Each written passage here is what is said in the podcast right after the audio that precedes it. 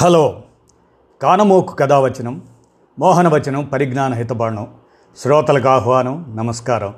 చదవదగునెవరు రాసిన తదుపరి చదివిన వెంటనే మరొక పలువురికి వినిపింపబూనిన అది ఏ పరిజ్ఞాన హితబాండమవు మహిళ మోహనవచనమై విరాజిల్లు.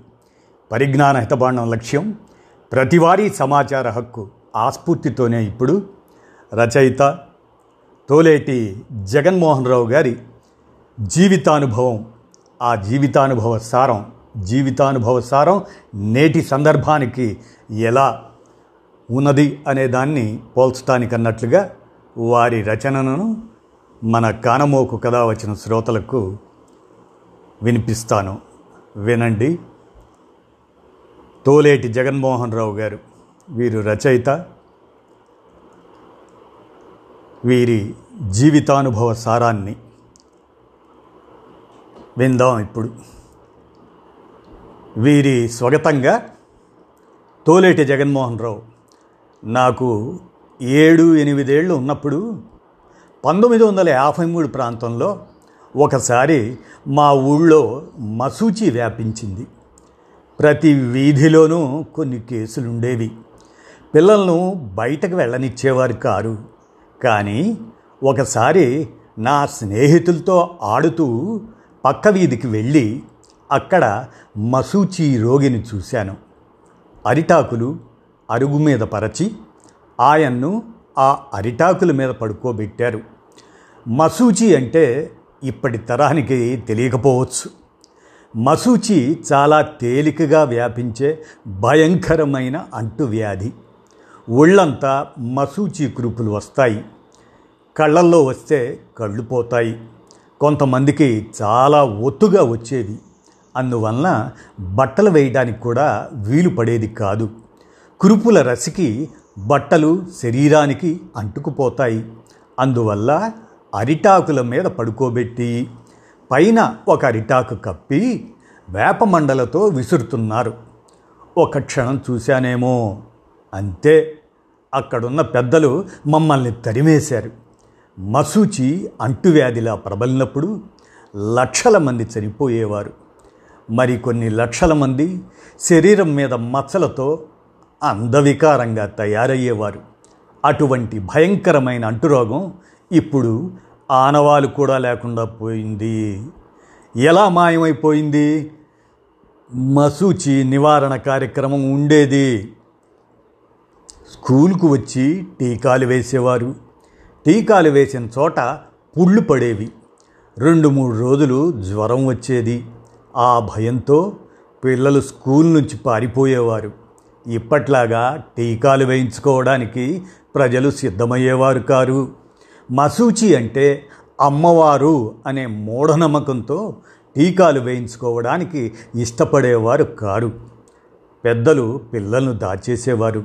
అయినా ఆరోగ్య సిబ్బంది ఇంటింటికి వెళ్ళి స్కూళ్ళకు వెళ్ళి పెద్దలను పిల్లలను ఒప్పించి ఉచితంగా టీకాలు వేసేవారు. క్రమంగా ఈనాడు మసూచి వ్యాధిని ప్రపంచం నుంచి తుడిచివేయటం జరిగింది. నేను ఢిల్లీలో ఉన్నప్పుడు మా సాహితీ సమావేశాల్లో జేఎల్ రెడ్డి గారు ఒక హిందీ కథ చదివి వినిపిస్తూ తెలుగులో చక్కగా వ్యాఖ్యానం చేస్తుండేవారు. ఆయన వినిపించిన కథ ఒకటి నాకు ఇప్పటికీ గుర్తుండిపోయింది. ఒక చిన్న గ్రామంలో ఒక కుటుంబంలో ఒక అమ్మాయికి పెళ్ళి కుదురుతుంది. మగపెళ్ళి వారికి సంబంధం ఇష్టమే. కానీ ఆ కుటుంబంలో తాత కుష్ఠరోగి. అతను ఊరవతల ఒక పాకాలో ఒంటరిగా ఉంటాడు. ఒక పిల్లి తప్ప అతనికి తోడు ఎవరూ ఉండరు. రోజు ముసిలాయనకి భోజనం గుడిసె బయట పెట్టి వెళ్ళిపోతుంటారు. ఆ తాత కుటుంబాన్నించి నిష్క్రమిస్తే మనవరాలి పెళ్ళికి అభ్యంతరం ఉండదు.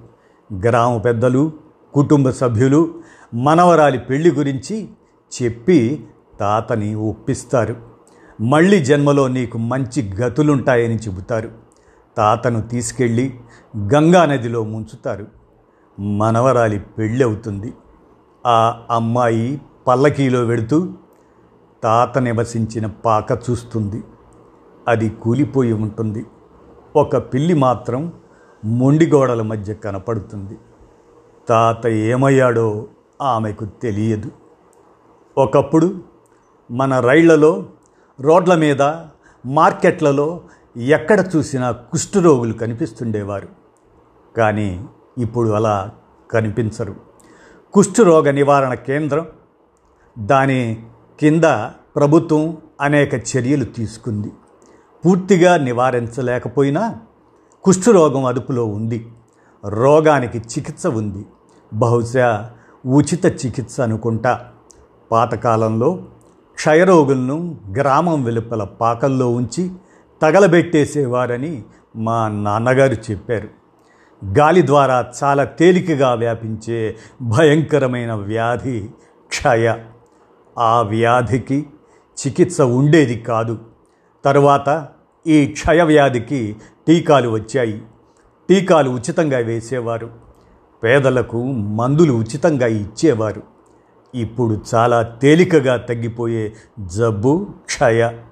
ఇప్పుడు కూడా లక్షల మంది క్షయరోగంతో చనిపోతున్నారు. కానీ కారణం క్షయవ్యాధి కాదు.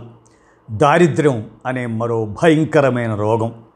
ఈ రోగానికి శస్త్రచికిత్సే కానీ వేరే నివారణ ఉపశమన మార్గాలు లేవు. నా చిన్నప్పుడు పాలకొల్లులో బోధకాలు లేని ముసలవాళ్ళు ఉండేవారు కారు. దోమకాటు వలన వస్తుంది బోధకాలు అదే పైలేరియా. పాలకొల్లు మున్సిపాలిటీలో కుంటి శానిటరీ ఇన్స్పెక్టర్ ఒక ఆయన ఉండేవాడు కాకి నిక్కర్లో కాకి చొక్క టచ్ చేసి నెత్తి మీద దొరటోపి పెట్టుకునేవాడు బహుశా ఆయనకు బ్రిటిష్ ప్రభుత్వం క్రింద పనిచేసిన అలవాటు పోలేదేమో. ఆయన పొద్దుటే మోపెడ్ బండి మీద బయలుదేరి ప్రతి మురుగు కాలవ పక్కన ఆగి సంచిలోంచి ఒక గరిటె బయటకు తీసి మురుగునీరు తీసి భూతద్దంతో పరీక్షిస్తుండేవాడు. సిబ్బంది రోజు మురుగు కాలవల్లో మందు చల్లుతున్నారో లేదో చూస్తుండేవాడు. దగ్గరుండి పని చేయించేవాడు. ఆయన్ని చూసి మేము నవ్వుకుంటుండేవాళ్ళం. జనం నవ్వుకున్నా నిజాయితీగా పనిచేసే అటువంటి వారి వల్ల పాలకొల్లులో బోధకాలు పూర్తిగా మాయమైపోయింది. భీష్మ ఏకాదశికి అంతర్వేదిలో తీర్థం జరుగుతుంది. అప్పుడు గోదావరి మీద వంతెన లేదు. యాత్రికులు నర్సాపురం నుంచి అంతర్వేదికి పడవల మీద ప్రయాణం చేసేవారు. కలరా ఉన్న టైంలో పడవల రేవు దగ్గర ఆరోగ్య సిబ్బంది అందరికీ కలరా వ్యాక్సిన్ వేస్తుండేవారు. అది లేకపోతే పడవ ఎక్కనిచ్చేవారు కారు. కలరా కలుషిత నీటి ద్వారా వస్తుంది. ఒకప్పుడు కలరాతో వేల మంది చనిపోతుండేవారు. సురక్షిత నీటి పథకాల ద్వారా కలరా టైఫాయిడ్ లాంటి వ్యాధులు తగ్గాయి. ఈ సురక్షిత నీటి పథకం ప్రభుత్వం కిందే ఉండేది. ఇప్పటిలాగా సురక్షిత నీరు వ్యాపారంగా మారలేదు. లీటరు నాలుగు పైసలకు కొన్ని పదిహేను రూపాయలకు అమ్మే నిలువు దోపిడీ లేదు. ప్రతి ఇంట్లోనూ వాటర్ ప్యూరిఫైయర్లుండే పద్ధతి లేదు. ప్రజలు కుళాయి నీళ్ళు తాగేవారు ఆరోగ్యంగానే ఉండేవారు. అలాగే పోలియో నివారణ పథకం పోలియో చుక్కలు ఇంటింటికి తిరిగి వేసేవారు ప్రచారం చేసేవారు. నేటి తరానికి కూడా ఈ విషయం తెలుసు. ఆ విధంగా పోలియో దాదాపు అంతరించిపోయింది. ఇవన్నీ ప్రజారోగ్య రంగంలో మనిషి సాధించిన విజయాలు ఈ విజయాలకు కారణం ఏ ఒక్క దేశం కాదు. మొత్తం మానవ జాతి. మన దేశంలో ప్రభుత్వాలు గత కొన్ని దశాబ్దాలుగా ప్రజారోగ్యాన్ని పూర్తిగా విస్మరించాయి. ఆరోగ్యం మీద చేసే ఖర్చు తగ్గించాయి. ఆరోగ్య సిబ్బందిని తగ్గించాయి. ప్రభుత్వాసుపత్రుల్ని తగ్గించాయి. ఆరోగ్యాన్ని వ్యాపారంగా మార్చి ప్రైవేట్ రంగానికి అప్పజెప్పాయి. ఆరోగ్య రంగాన్ని ప్రభుత్వం నిర్లక్ష్యం చేస్తే ప్రైవేట్ రంగానికి అప్పగిస్తే ఏం జరుగుతుందో నేడు మనం కరోనా విషయంలో చూస్తున్నాం. మసూచి క్షయ కలరా లాంటి వ్యాధులతో పోల్చి చూస్తే కరోనా అంత భయంకరమైన వ్యాధి కాదు. అంత తేలికగా వ్యాపించదు. వ్యాధి నుంచి కోలుకునే వారి సంఖ్య కూడా ఎక్కువగానే ఉంది. చికిత్స కూడా అంత క్లిష్టమైనది కాదు. అయినా లక్షల మంది చనిపోతున్నారు. కరోనాకు చికిత్స పేరుతో ప్రైవేటు ఆసుపత్రులు లక్షలకు లక్షలు దోచేయడం చూస్తున్నాం. రోగులు నిస్సహాయంగా మరణించడం చూస్తున్నాం. కరోనాకు టీకాలు ప్రభుత్వ ఆసుపత్రులలో ఉచితం అంటున్నారు. అక్కడ రోజుకు యాభై నుండి వంద మంది కంటే ఎక్కువ వేయడం లేదు. టీకాల మందు అయిపోయిందని కొన్ని రోజులు ఆపు చేస్తున్నారు. ఈ టీకాల కోసం తిరిగి తిరిగి ఆరోగ్యవంతులు కరోనా బారీన పడుతున్నారు. ప్రైవేట్ ఆసుపత్రిలో అయితే టీకాకు బ్రాండ్ను బట్టి ఆరు వందల నుంచి వెయ్యి రూపాయల మధ్యన చెల్లించాల్సి వస్తుంది. అక్కడ కూడా టీకా దొరకడం లేదు. ప్రభుత్వం తన ప్రజారోగ్య బాధ్యతను పూర్తిగా వదిలేసింది. డబ్బు చెల్లిస్తేనే మసూచి క్షయ పోలియో టీకాలు వేస్తామని ప్రభుత్వం అంటే ప్రైవేట్ ఆసుపత్రులలో చికిత్స చేయించుకోమంటే ఈ భయంకర రోగాల నుంచి దేశం విముక్తి పొందగలిగేదా? ఇవాళ కరోనా నుంచి మనం కొద్దిపాటి నష్టాలతో బయటపడవచ్చు.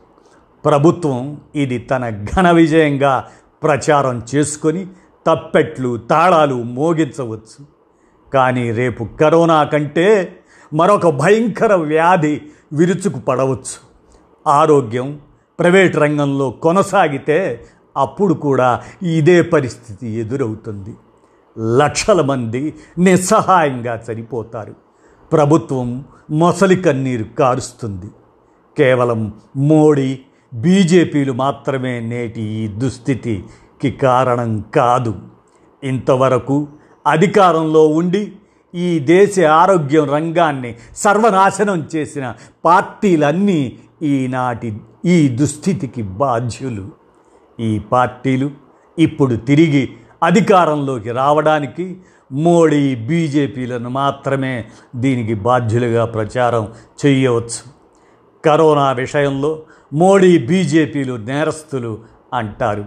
కానీ ప్రధాన కారణం అనేక దశాబ్దాలుగా అన్ని పార్టీలు ప్రభుత్వ ఆరోగ్య రంగాన్ని నిర్లక్ష్యం చేసి ప్రైవేట్ రంగానికి ప్రజలను బలి చేయడం ఆరోగ్యం మా జన్మ హక్కు అని నినదించి ఆరోగ్య రంగాన్ని ప్రైవేటు రంగ విష కౌగిలి నుంచి విముక్తి చేయాలని ఆరోగ్యం ప్రభుత్వ బాధ్యత అని ప్రజలు ప్రభుత్వం మీద ఒత్తిడి తీసుకురావాలి.